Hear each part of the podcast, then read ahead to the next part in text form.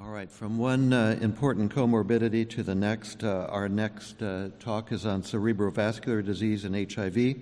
And uh, I'd like to introduce Dr. Heidi Crane, who's a professor of medicine at the University of Washington in Seattle. Dr. Crane.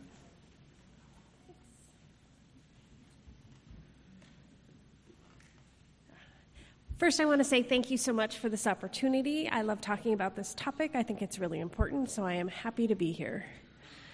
Uh, I have no relevant financial disclosures. I do have one. Uh, I am on one grant related to ViiV that from ViiV that is not related to cardiovascular disease. Um, today, I think some of the take home points I want to make sure we think about as, as this talk is coming to an end is, is thinking about the importance of cardiovascular disease among people living with HIV. I want to make sure that I'm clear about the importance or the impact of types of MI, so we're going to talk about that a little bit, and emphasize the changing um, cardiovascular disease epidemiology among people with HIV. This is a little roadmap of where we are and where we're going. I think the, the first thing I want to talk about is a little bit about why we care so much about cardiovascular disease and HIV. And I actually think there's a number of reasons. I think first and foremost, and I'll talk about this more in just a minute, is that the risk of cardiovascular disease among people living with HIV is quite a bit higher than those without. And we'll talk a little bit about some of those reasons. I think the impact is substantial in terms of both the morbidity and the mortality. And it's like, and it's potentially likely to continue to increase as we have an aging population of people living with HIV. I also want to talk a little bit about traditional risk factors. Um, I think they have an important role in cardiovascular disease and HIV, but I don't want to lose sight that that's not all that matters in these patients in terms of their cardiovascular risk. Um, and I think the other reason that cardiovascular disease and HIV is so incredibly important is I think it is a really useful model. It teaches us both about the roles of inflammation and HIV in general, and I think it also can educate us about cardiovascular disease in the general population. I think there's a lot to learn. Uh, much of the data I present is is US based, but I did want to include this because I think it's important to not lose track of the fact that this is not just a problem in the United States. This is a, the top half shows um, risk of cardiovascular disease, and the bottom half is an impact um, of cardiovascular disease with darker red indicating worse outcomes. Um, and again, I think that in particular in the low and middle income countries, as we're seeing uh, more and more scale up of antiretroviral therapy, some of these colors are actually going to be getting more red, not less. The, circling back to my list of why it's important, the first thing I had mentioned was that the risk is higher in those with HIV versus those HIV uninfected, and that's been known from a number of studies for a number of years. Um, later on in this talk, I'm going to make a I'm going to make what I hope is a compelling argument that many of these studies actually underestimate the difference in risk among those with and without HIV, and so I think that that each of these risk ratios, or most of them, are actually a, a pretty substantial underestimate of the risk of the difference between those with and without HIV. And I'll get back to that in a minute. Um, this is some nice data from the CDC that's really focused on the mortality from cardiovascular disease. The green is the general population, and as you can see, it's nicely dropping over time. The blue is another very high risk population. Inflammation is not just limited to those with HIV. Patients with rheumatoid arthritis and other sort of inflammation based um, comorbidities have been also known for a long time to have an increased risk of cardiovascular disease and MIs. And what you can see in the um, blue, which is is an inflammatory population with RA and those sorts of comorbidities, is also a nice decline in cardiovascular disease mortality over time. In contrast, red is the cardiovascular disease mortality rates from the CDC data among people with living with HIV. And what you can see here is it's going dramatically in the wrong direction over time. I think, I think that that data highlights a couple of points. I think it highlights both the, the, the high rates and increased risk among our population. I think it also makes a nice statement about with better and earlier ART, people are dying less of other comorbidities, and that's and we're seeing that here. They're dying less of opportunistic infections, and that's allowing them, if you will, the opportunity to die with cardiovascular disease.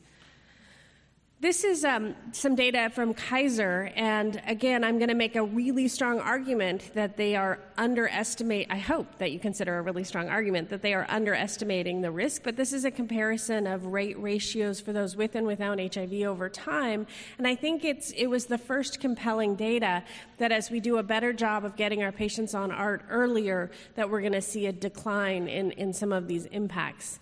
I think many of us who work at, at Ryan White clinics and things don't have the same population as Kaiser. These are these are very employed and, and I think look very different than what we're seeing in our clinic. And I think they underestimate these risk differences. But again, I think the the the trend, if you will, over time is kind of compelling and exciting. Um, here I show a, a, model, if you will, that we can think of as a way of thinking about cardiovascular disease risk among people living with HIV. This is actually from a study by Steve Deeks, and it's a continuum of um, chronic of chronic comorbidities model, so not just specifically focused on cardiovascular disease. And I think what you can see here is both that there's nuance, there's a lot of different factors involved, but I think there's also something optimistic about this approach or frame for cardiovascular disease, and that there's also a lot of different places where there's the potential to intervene and therefore improve outcomes. I now want to talk just for a minute about types of MIs to make sure we're all having the same discussion and using the same vocabulary. The universal MI definition um, has been around a number of years, and it's a way of categorizing MI. So this is not an HIV specific frame, but the general population in the real world, if you will. Um, type 1 MIs are the classic atheroembolic MIs. I think it's what most of us think of when we talk about um, MIs. Uh, type 2 MIs are those that are that are caused by oxygen supply demand mismatch. And these, think of these as the MIs you get when you're septic and your blood pressure is 80 over whatever. Um, they're, they're mismatch MIs and they don't necessarily indicate something about, athero, about atherosclerosis or underlying uh, disease. So here's my first question. What percentage of MIs among people with HIV are actually type 2? We know from the general population that type 2 MIs are pretty rare. They're typically well under 10% in the general population. Where do we think that falls for patients with HIV? Less than 1%, 1 to 10, 10 to 40, 40 to 60, greater than 60, or pi?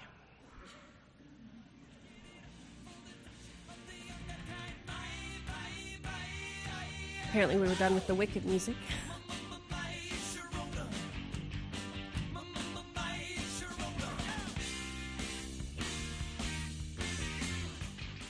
So 10 to 40 was the best guess. It's actually 40 to 60. So there's, there's, the studies are sort of in the 45, 46, 50%. It depends a little on your definitions. Type 2 MIs, um, I think the best studies to date are those that focused on first MIs. There's an argument in the literature about follow up MIs, and you can imagine that arrhythmias and other types of follow up MIs are more common in people who've already had a type 1 MI. So the numbers get really murky depending upon how you define it. But I think clean definitions that focus on a patient's first MI, um, within in the CNICS data, it was 46% of the, of the MIs among people living with HIV from eight sites across the US. What's the most common cause of type 2 MIs? Do we think it's due to sepsis, cocaine induced vasospasm, GI bleed, or other things?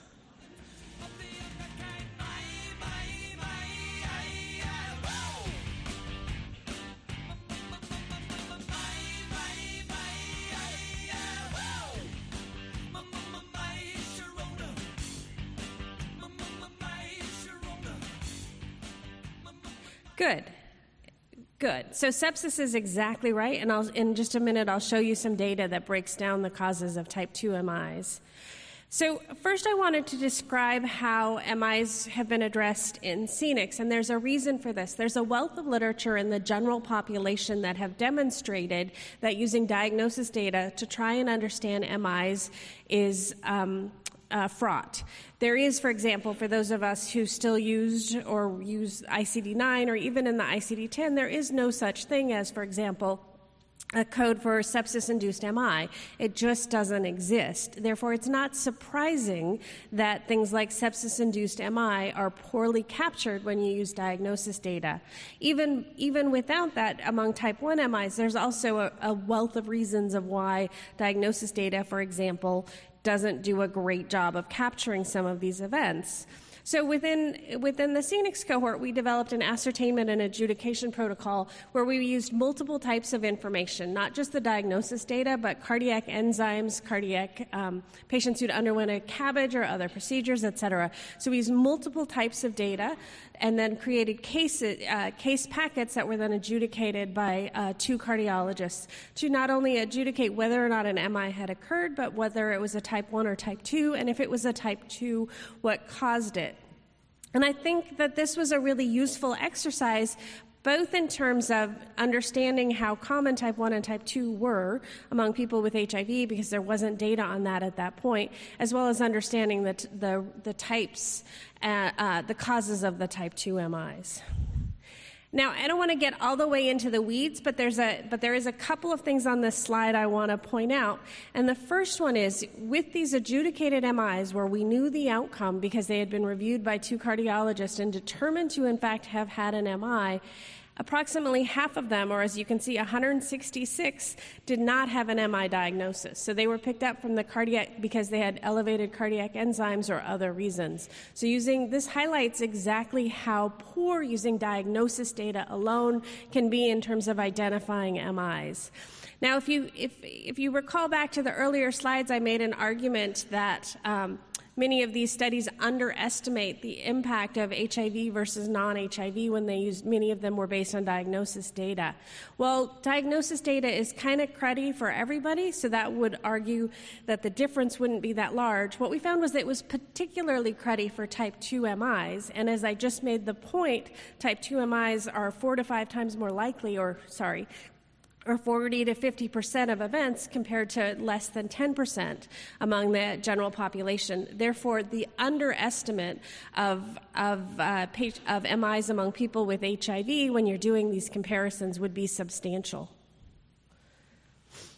So, focusing on type 1 MI, again, and these are using the adjudicated events. Um, what you can see in the left column is that traditional cardiovascular risk factors are, are key in these adjusted models as, as um, associated with the type 1 events. So, um, patients who have HIV who have a type 1 MI are much more likely to be getting treated prior to their MI for hypertension, dyslipidemia. They were more likely to smoke. They had cruddier kidneys. They were more likely to have diabetes. I think these are all things we would have expected to see, understanding what we know about type 1 MIs. Now, if you look at the second column, those are, those are, I think, a little more interesting or a little more a little more interesting. What you can see is that also, in addition to traditional risk factors, viremia, this used time updated um, HIV RNA levels, but we also did similar analysis using cumulative viral load and other ways of defining viremia, are also associated with type 1 MIs. Similarly, lower the CD4 cell count, the higher the risk of type 1 MI. So I think this just reminds us and links back to the earlier talk we saw about inflammation and other factors that this isn't just traditional risk factors that are driving these type 1 MIs. Now, I mentioned I was going to get back to the type 2. This is the breakdown of the causes of type 2 MIs among the eight sites in CNICS across the U.S. And what you can see is approximately a third of all events were related to sepsis. So, y'all were exactly right when you answered that question earlier. And another 14% are related to cocaine induced vasospasm. And I, I just want to highlight that when I talk about drug use in this kind of model, this isn't just somebody who uses cocaine. This is somebody who used cocaine at 8 this morning and showed up in the ER at 9 a.m. with chest pain. So it's not just having a history of use or using in general, it's I was using this morning and then my chest pain started 30 minutes later. What an argument has been made that we don't really have to care about the type 1 and type 2 MIs. And, and the, the, the, sort of premise of the argument is that people who are having a type 2 MI are people who were going to have an MI anyway. The sepsis is just what pushed them over the edge and is why they had it today. They were people who were heading down that track and going to get there. It just, the, the event, if you will, just determined a little bit the factor. This is, a, this is some data that compares those with type 1 and type 2 MI, and I would argue that this data is very supportive that that is not the case. So, patients with type 1 and type 2 MIs look very different. Those with type 2 MIs are younger than those with type 1 MIs, and they, ha- they are sicker in terms of their HIV disease status, in terms of their, their CD4 and their viral load. And when we focus on the traditional cardiovascular risk factors, what you can see here is that traditional cardiovascular risk factors like lipid levels have much stronger associations with the type 1 MI than the type 2 MI. And that's despite the fact that a much larger percentage of these people were already on statins. They still had much worse lipids for those that went on to develop type 1 than type 2 MI. If you look at the bottom row of this slide, this is a that's uh, their pre-MI uh, cardiovascular risk score. This happens to be Framingham, but we could have done it with ASCVD or, or other scores as well. And there's a two percent difference in um, cardiovascular risk score, and that doesn't sound like very much. But for those of you who think a lot about cardiovascular risk score, uh, cardiovascular risk score, a 2% mean difference in two groups is actually a pretty substantial impact, uh, pretty substantial difference. So I would make the argument that the, that the premise that type 2 MIs aren't really that different, that they were just, they had it now because this is when their sepsis or pneumonia or whatever occurred, is, is not valid. That these are, in fact, very different people having very different events for very different reasons. Um, this is some nice data, I think, that helps get sort of dig into the age differences a little bit better. The first two columns show the risk. Um, of type 1 and type 2 MI by age category. And the first thing to point out is that, in fact, our type 1 MIs go all the way down. They're a lot less common among our extremely young patients, but they happen all the way down in, age, in terms of age. I think the second thing to point out is um, in both of those columns, you can see that they increase over time, uh, increase with age. So the older the patient is, the higher their risk is for a type 1 MI. The older the patient is, the higher their risk is for a type 2 MI. And if you now look at the third column, that I think gives you an indication of among a patient with an age, what are they more likely to have? So among our very young patients, there's something like 10 times more likely to be having a type 2 than a type 1 MI. As our patients get a little older, these sort of balance out. In the middle, they're essentially the equivalent. And as they get much older, you start having a higher risk of type 1 than type 2. And I show this not because this is, um, this is cardiovascular disease mortality, but it's mortality in general after MI. And I just want to emphasize again how important an outcome this is that these patients, there are consequences and ongoing, ongoing consequences after their events. So I thought I'd talk for a minute about increased risk, and I don't want to dig into the weeds of this one either, um, but in particular, I don't want to dig into it because we've heard some of this in the inflammation talk earlier today, and in part because I'm not a basic scientist and I'd hate to say something that wasn't totally true. But I think all of us looking at this um, can, can understand that this is, in fact, really complicated. There is a lot going on that increases these risks, and I'll get back to that in just a second. I think I will skip this because it was described in the earlier talk. Um, but I did want to talk about there's sort of this emphasis well, if we dealt with the traditional risk factors, that's really what's driving these MI rates, right? There was an editorial a few years ago that talked about well, it's not that these patients are so much different, it's that um, their traditional risk factors are different, right? And we all know we have very high rates of smoking in our population, so maybe it's just we have high rates of these traditional risk factors. And I thought this was a really nice study that demonstrated it's not just the traditional risk factors.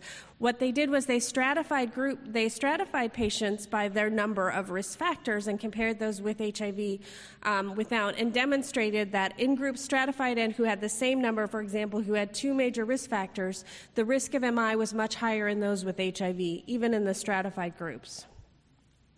And well, because I only get a 30 minute talk, not a day and a half talk. I don't spend a lot of time talking about antiretroviral therapy and MIs. I do want to highlight this particular study, and there's a reason, and that is on every model, on every slide, on every discussion we, ha- we have in every paper, there's always this reference to the impact of antiretroviral therapy on MI risk. And we spend a lot of time worrying about if the abacavir that they've been on for four years and now he's at high risk, do we stop it? Do we not? I don't know. And, and so and I think that's really important, and I think it's really, really interesting and really, really confusing. But I, I don't want to lose the take home that this, for, this study, for example, SMART, demonstrated how incredibly important it is to have the patients on ART. Regardless of whether you can get them on a completely metabolically happy regimen or not, just in general, having them on ART is a tremendous benefit in terms of I would say in terms of many, many things, but because the topic right now is cardiovascular disease, I will say in terms of their cardiovascular disease. So, uh, although I focus a lot on MIs, I think we don't want to lose sight that that's one of many cardiovascular um, complications that our patients are at increased risk for. There have been several studies. Um, this is one by Dr. Chow and colleagues demonstrating an increased risk of stroke among patients with HIV. This is um, data, again, from CNICS, but that looked at what that meant or what those stroke types were. And what you can see is about three quarters of them were ischemic. 12% were hemorrhagic. And I think the thing that's most interesting, again, this used an adjudication approach similar to the MIs, the benefit of that is we really get to know things about the events. We know who used cocaine that morning because there's a review of the primary data by the neurologists. We know who had their stroke in the setting of having toxo. They were hospitalized for toxo or something else. And what you can see here is that. Um, 19% of them had current illicit drug use. And again, as I emphasized before, that doesn't just mean they're illicit drug users. That means they used crystal this morning and then showed up two hours later in the ER. And 20% of them had their stroke in the setting of, a, of an infection, toxo or, or you know, encephalitis, meningitis, et cetera, et cetera, many different kinds. And just like with the type 2 MIs, the types of infections are all over the map. But the fact that infection is one in five of these events, I think, is sort of interesting and relevant. This is some data comparing those who had an ischemic stroke due to these infections and those who did not. And the reason, the reason I show this is I think there's an argument parallel to that made earlier about the type 1 and the type 2 MI, that those who are having these ischemic strokes secondary to or associated with illicit drug, et cetera, don't necessarily have the same underlying um, metabolic baseline and the re- similar to the type 2 arg- type 2 MI argument and I think that's supported by the fact that these patients are much younger and they look different than those that had an ischemic stroke without. I think there's the data is a lot less clear on the strokes than they are on the type 1 and type 2 MI, but I think it looks like it's heading in that direction. And I think what you can see with this data is again that traditional risk factors, age, diabetes, hypertension, et cetera, are really important in these ischemic strokes among our patients with HIV. Um, and much like with the type 1 MIs, we also see that HIV specific factors such as CD4 count are important in terms of risk of ischemic stroke among our patients.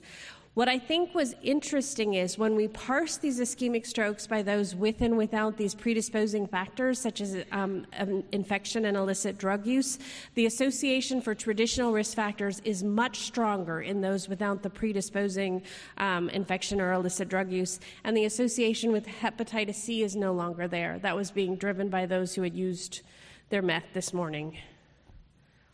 Oops, and that slide isn't loading anymore, although it did this morning. What you could see, if you had a different vision of this, um, is that not only strokes, but we focus on, uh, there's a number of other outcomes that occur, I think, at higher rates now it's just doing its own thing, um, th- that occur at higher rates among our patients, and venothromboembolism is another example. Our patients are at increased risk for DVTs and PEs, and although you cannot tell, what you can see in the bottom circle is that half of our VTEs among patients with HIV are DVTs, and, and much like, and now it just showed up. Okay, that was interesting. Um, now you can see that half of our stroke, uh, half of our VTs are in fact DVTs. Um, but I think again the interesting thing here is the very high rate of predisposing um, conditions. I gave just a few examples here, and these aren't mutually exclusive, so patients can have more than one. But but when you dig into the VTE data among our patients, they have very high rates of malignancy, hospitalizations, acute infections, et cetera. So I think there's still a lot to be learned here. I think that the most important thing that we don't know is what do we do, right? And so I think in this talk and every talk, somebody will absolutely say smoking cessation, and I could not agree more. Um, I do think we, of course, always have to deal with the traditional risk factors, and I think they have the potential to have a real, meaningful impact.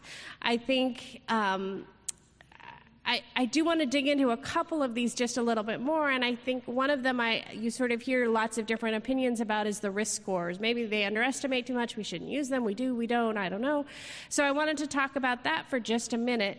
There's a number of them. I give three examples here. One's a Framingham DAD. There's a couple versions of the DAD, but that was a risk score specifically developed for patients with HIV. Um, and ASCVD is probably the one that most of us use most of the time.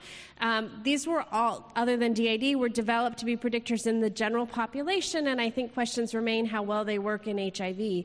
Differences in populations have a big impact in risk scores. Um, it's not clear whether these predict type 1 or type 2. Do they do all MIs? We don't know. Um, and should there be an HIV specific risk calculator? We talked so much earlier today about inflammation, immunolog- immunologic parameters. Should we have a, a risk score that includes some of those? Excuse me. So here's some data comparing um, a few of the risk scores, again using the CNICS MI data as the outcome. Um, and and you would expect some variations in risk score. And the reason for that is risk scores were developed slightly different ways. Some of them were looking at just were used based to develop predict MI. Some of them were developed to predict any cardiovascular outcome. There are differences in how they were developed, so small differences across the risk scores are not surprising. In addition, there were differences in how they were developed in terms of populations, European populations, US populations, more global populations, et cetera. Again, so we expect to see some differences. But I think there's a couple of take home points. And I think that the DAD score is really complicated to, to calculate in your, in your clinic, right? So, what we want is a risk score we can do in, in the clinic. DAD adds a couple of HIV specific variables, but it doesn't actually help us, at least based on US data. Um, it doesn't improve our discrimination, and so there's really no benefit to using a more complicated risk score that people aren't familiar with that you can't just pull up nicely on the, on the tablet, on your um, computer in your visit. Um, and go from there. I, I do think there is a question of will we get better at this? Should there be an HIV specific risk score? We've tried to calculate one, and I haven't been excited that it did so much better than ASCVD. In fact, I was a little sad. But I think it's still an open question, and I think that there may still be the potential for that, but I don't think we're there yet. I do think this data demonstrates that the ASCVD performed as well or better than the others in terms of all MIs and type 1 MIs and did better for the type 2. So I think there's an argument to be made for using ASCVD, particularly above DAD, but probably above the others as well.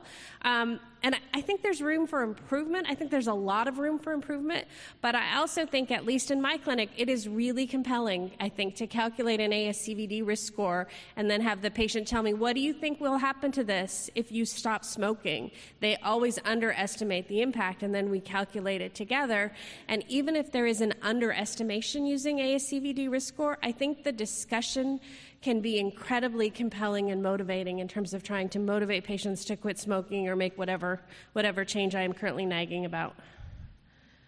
Oops, now it's not going to move at all. Oh, there we go. Um, and this is some data that, not surprisingly, shows, as always, the scores work better among men than women, and they work better among white than black. Did I, if I didn't mention it before, there's still definitely room for improvement. Oops. Now it's working again. So, you know, I'm going to run out of time. So, just for a second, talking about future directions, I, I, give this talk because I'm really excited about this area, but I am really excited, I think, about what we will probably learn in the next couple of years. I think there's a lot of work being done by, by smarter people than me, focused on inflammation, imaging, and other areas. I think in the general population, in the real world, there have been a lot of really exciting advances. Um, in terms of treatments, I, I think. Um, the, the fact that semaglutide is now going to be oral as soon as we can get it paid for for our patients, I'm really excited about that one. I think there's, there's real potential for improving how we treat some of these traditional risk factors.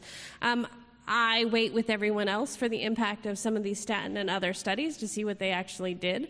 Um, And, you know, I, I took this slide down. I have some data on integrase inhibitors and weight, but I think that the questions we can answer, I think Mike included some of those in his talk. I think the questions we can answer um, are much smaller than the list of questions I still want answers to, right? So we have, we have data that shows Biktarvy is similarly having this big bump in mean weight gain, similar to dolutegravir. But I think uh, Mike showed the, the generalized additive model, the plot that showed that the dolutegravir weight gain actually is really harsh early and then plateaus. Are we going to see that same pattern in Biktarvy? We don't know yet, but I'm, I'm kind of excited to find out. Um, I think this will be important. I think. Um, I think we may be going to or are starting to see smaller increases in the risk of cardiovascular disease. I think getting patients on ART earlier, that the things we're doing are going to have an impact. But I also think some of the other reasons our patients have been dying are going to decrease dramatically, and cardiovascular disease is going to remain a really important area for us, um, uh, maybe one of the most important, although that could just be my bias. Um, and I think that the questions we need to answer about MIs and type will not only be of use in terms of coming up with better strategies to treat our patients for and prevent MIs in our own patients, but I think they will be helpful in terms of understanding uh, understanding HIV inflammation and some bigger picture questions. This was clearly not a comprehensive review of studies. Um, clearly, I like data, so there was as much as they'd let me keep put in one talk. Um, but I think it should be clear that cardiovascular disease is an important outcome. It has substantial morbidity and mortality.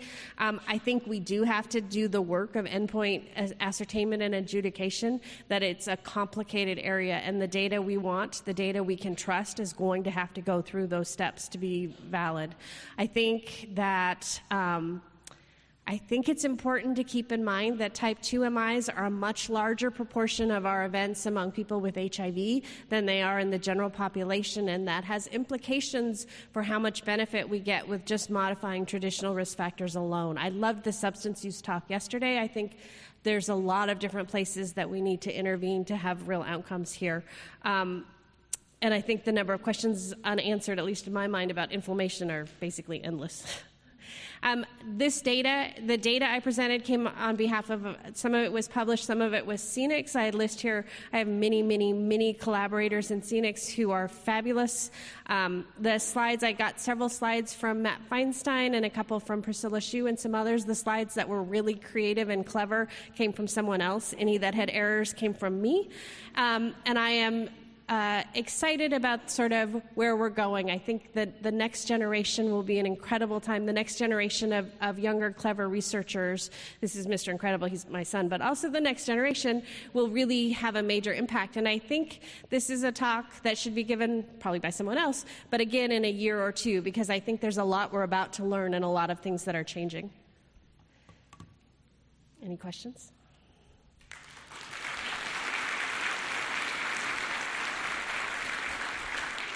Sorry. Right there.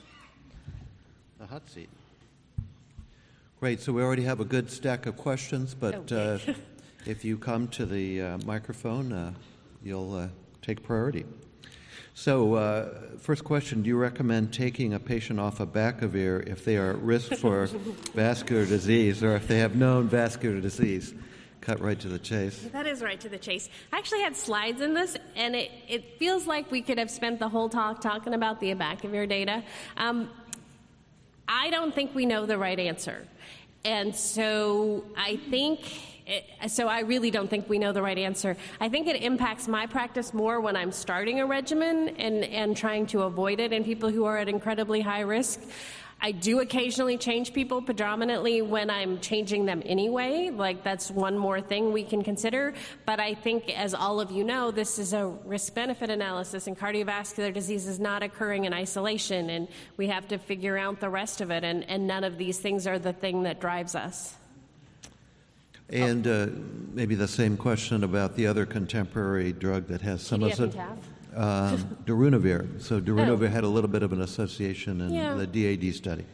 Yeah, again, I, I tend to use a lot more integrase inhibitors than I do darunavir or PIs in general. I think they're better tolerated, although I'm now much more worried about particularly my African American females and weight gain and consequences and and uh, and so I think it's it's complicated. I don't tend to use tons of darunavir, but it wasn't particularly just driven by the DAD study. I think I, I'm using less PIs in general, but I'm kind of watching the I'm kind of watching the weight data and some of the integrase inhibitor studies pretty closely because they're not going to be as perfect as they seemed like they were a year or two ago. All right, so this was probably triggered by one of your slides, but do you prefer rosuvastatin over atorvastatin, and if so, why? Um, I do, but I think most of us live in the real world, and there's like formularies for half of the insurances and coverages of our patients that drive some of this. Um, I use a lot of rosuvastatin. I use a lot of atorvastatin. I use rosuvastatin as my first choice. We wrote a paper a zillion years ago that, that compared the impact of rosuvastatin, atorvastatin, and pravastatin across um, eight sites across the U.S. We looked at both their impact and then in terms of the lipid level lowering. And then among a couple of the sites, we also looked at how many quit and tried to look for CPK elevations and reasons that they were quitting that might be driving it. And rosuvastatin was our winner, both in terms of impact on lipids, which I think is not surprising given the general population impact data as well as a slightly lower rate um, of um, consequences, myalgias, myopathy, you know, the sort of the bad part of rosuvastatin. Um, I also think there's some real benefit in terms of rosuvastatin um, there's, there's data again from the general population that looked at different ways of giving it. Some of our patients don't tolerate it very, don't tolerate statins, and rosuvastatin has this really long half-life. And, and some of these patients who have previously not tolerated statins or other statins, you can sometimes at least do five milligrams a week or every other day, et cetera. And it has a meaningful impact, I think, in their.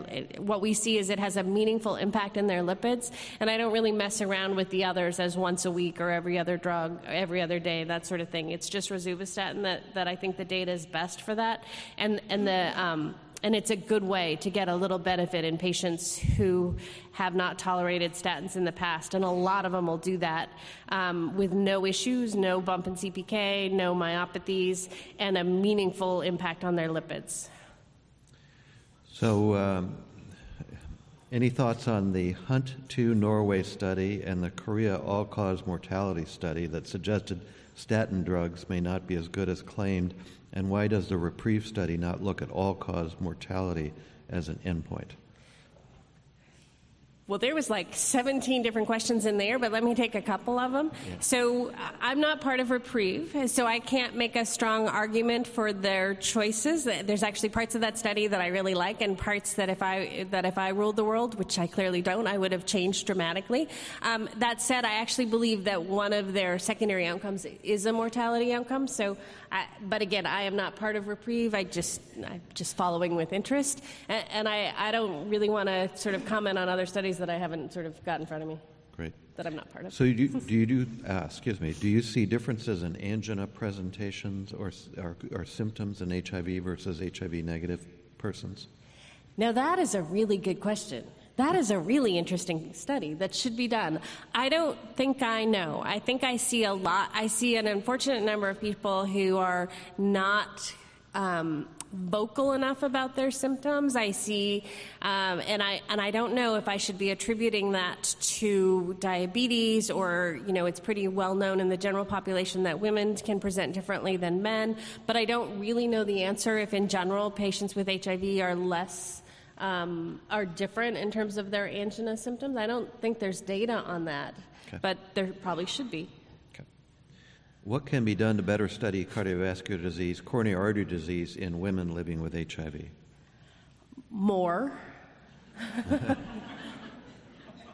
that that summarizes it. I think there's I, I you know like in I think we will get there. I think that again, I reference CNH because it's the one I know best. Um, I think I'm really intrigued by the now that we have you know over a thousand events, we have a number in women to start understanding these differences. And you know the initial CNH papers really just focused on MIs and those with in those with HIV and weren't able to parse some of these differences. And now that the sample size is much larger, I think we'll do a better job in the future. I think um, I think it would be great if more of the studies parsed the type 1 and type 2 because I think there we see differences in the type 1 and type 2 causes uh, sorry in the type 2 causes among men than women and we don't have that data from the VA and other cohorts. I think some of the other cohorts that do MI have a have a really low percentage of women. VA is the classic example obviously. So it'll be hard to get that information from them, but I'm I'm sort of I think we're on the cusp of, of really getting a better sense of, of what's going on. Okay. It's kind of cool. Uh, so, why are HIV patients more susceptible to sudden cardiac death? Boy, you've got all kinds of good questions. Um, so, so I actually think this is a really interesting area. In UCSF, we are not the leaders in that, but there's been some groups out of UCSF that have done some really interesting data, uh, interesting analyses in, in CNICS and in others doing, trying to understand this. I think in my own population, I find sudden cardiac death really confusing, and, and in part it is because, for several reasons. In part, I have a really hard time knowing among, for example, my illicit drug users who are found down at home. Was it a sudden cardiac death? Was it an overdose? They're found down. There's no autopsy. There's no information. I actually think one of the most intriguing things that San Francisco group is doing is they're doing a lot more autopsies to try and help us parse this because I think we don't really understand what's truly sudden cardiac death, like when we're looking at our patients in our clinic. I think there's a lot of blurry of the lines, and, and in part related to drug use. Great. Are, are there any data on the use of PCSK9 agents in HIV uh, patients? I saw it on your Yeah. list there. Um, so I know of there's I don't know if ACTG has a study going. If somebody smarter than me happens to know that, I'm not I'm not much of a trialist. I do know there's pilot data. Um, I'm hoping there will be more data. There's a metabolic comorbidities meeting. Uh, I'm hoping there'll be more data at that next year, but I don't know that. So, if the ASCVD risk score underestimates risk in black men and women and overestimates risk in white women, should we use different risk score thresholds for a statin start? Yeah. you know, it, it would be great. It would be fabulous if the risk score, if it was that straightforward, right? If it was just, uh, oh, in black women it underestimates it by 3%, add 3%. But it's not that straightforward. It's nuanced, it differs across the spectrum. So at different places in your risk score, in different places in your cardiovascular risk, it is wrong by different amounts. It is really complicated. So I don't think we know, but I think there's a lot of work that should be done on the risk scores. But I do want to emphasize, even though I think there's a lot more work to be done, I think it's still pretty good. Pretty good isn't fabulous, but it's really, comp- as I mentioned in the talk, I think it's really compelling when I have someone in front of me to say, you know, you quit smoking, your risk changes by blah, blah, blah, and that's probably, you know, an underestimate. Your baseline risk is probably even higher than that is a is motivating and we don't have something better. So i would absolutely keep using it. I just think there's a lot of work to be done on what we do next. Okay, just a few questions left here. Should we treat type 2 MIs, uh, MIs like type 1 MIs in terms of statins, aspirin? well, that's a really good question too. Um, I- i don't think type 2 mis are the same as type 1 mis i do however think we under treat cardiovascular risk factors in general. So I think we have, and, and there's data, Greer, Burkholder from UAB, and others have published data on sort of how much statins and various things we give our patients. So if the fact that they had a type 2 MI is the motivator that gets them into clinic and lets you get a patient who needs a statin on a statin or lets you sort of bonk them over the head with um, smoking cessation options and et cetera, I am all in favor. I actually think probably, at least in my clinic, the single thing I would be able to do that would impact my rate of type 2 MIs is more focused on the cocaine. If I had some way of getting rid of cocaine and crystal, that would have the biggest impact on the number of type 2 MIs I see in my clinic. But, uh, you know, again, we're not in isolation. We do what we can with all of it. What are your thoughts about the algorithm published in July of 2019 by the American Heart Association uh, using high risk versus a low risk approach to determine if statin should be started?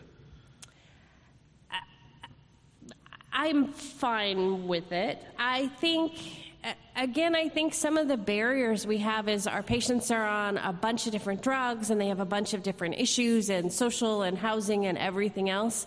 I am an advocate for treating cardiovascular metabolic risk factors aggressively, but I'm also cognizant that you know this isn't they don't see me in a, in a vacuum right? So it's not the only thing going on and sort of prioritizing and, and getting you know we do a, we do a lot of baby steps in my clinic um, and if we can deal with whatever it is we can deal with whatever whatever needle we can move that's sort of our approach. So I, I tend to see it I have a metabolic HIV clinic, I see my patients really often, but I don't necessarily try and fix 72 things on a visit. So we work on smoking, we work on weight, we work on don't eat that second dinner, let's go for a walk. I mean, we sort of pick our battles and just keep moving things in the right direction.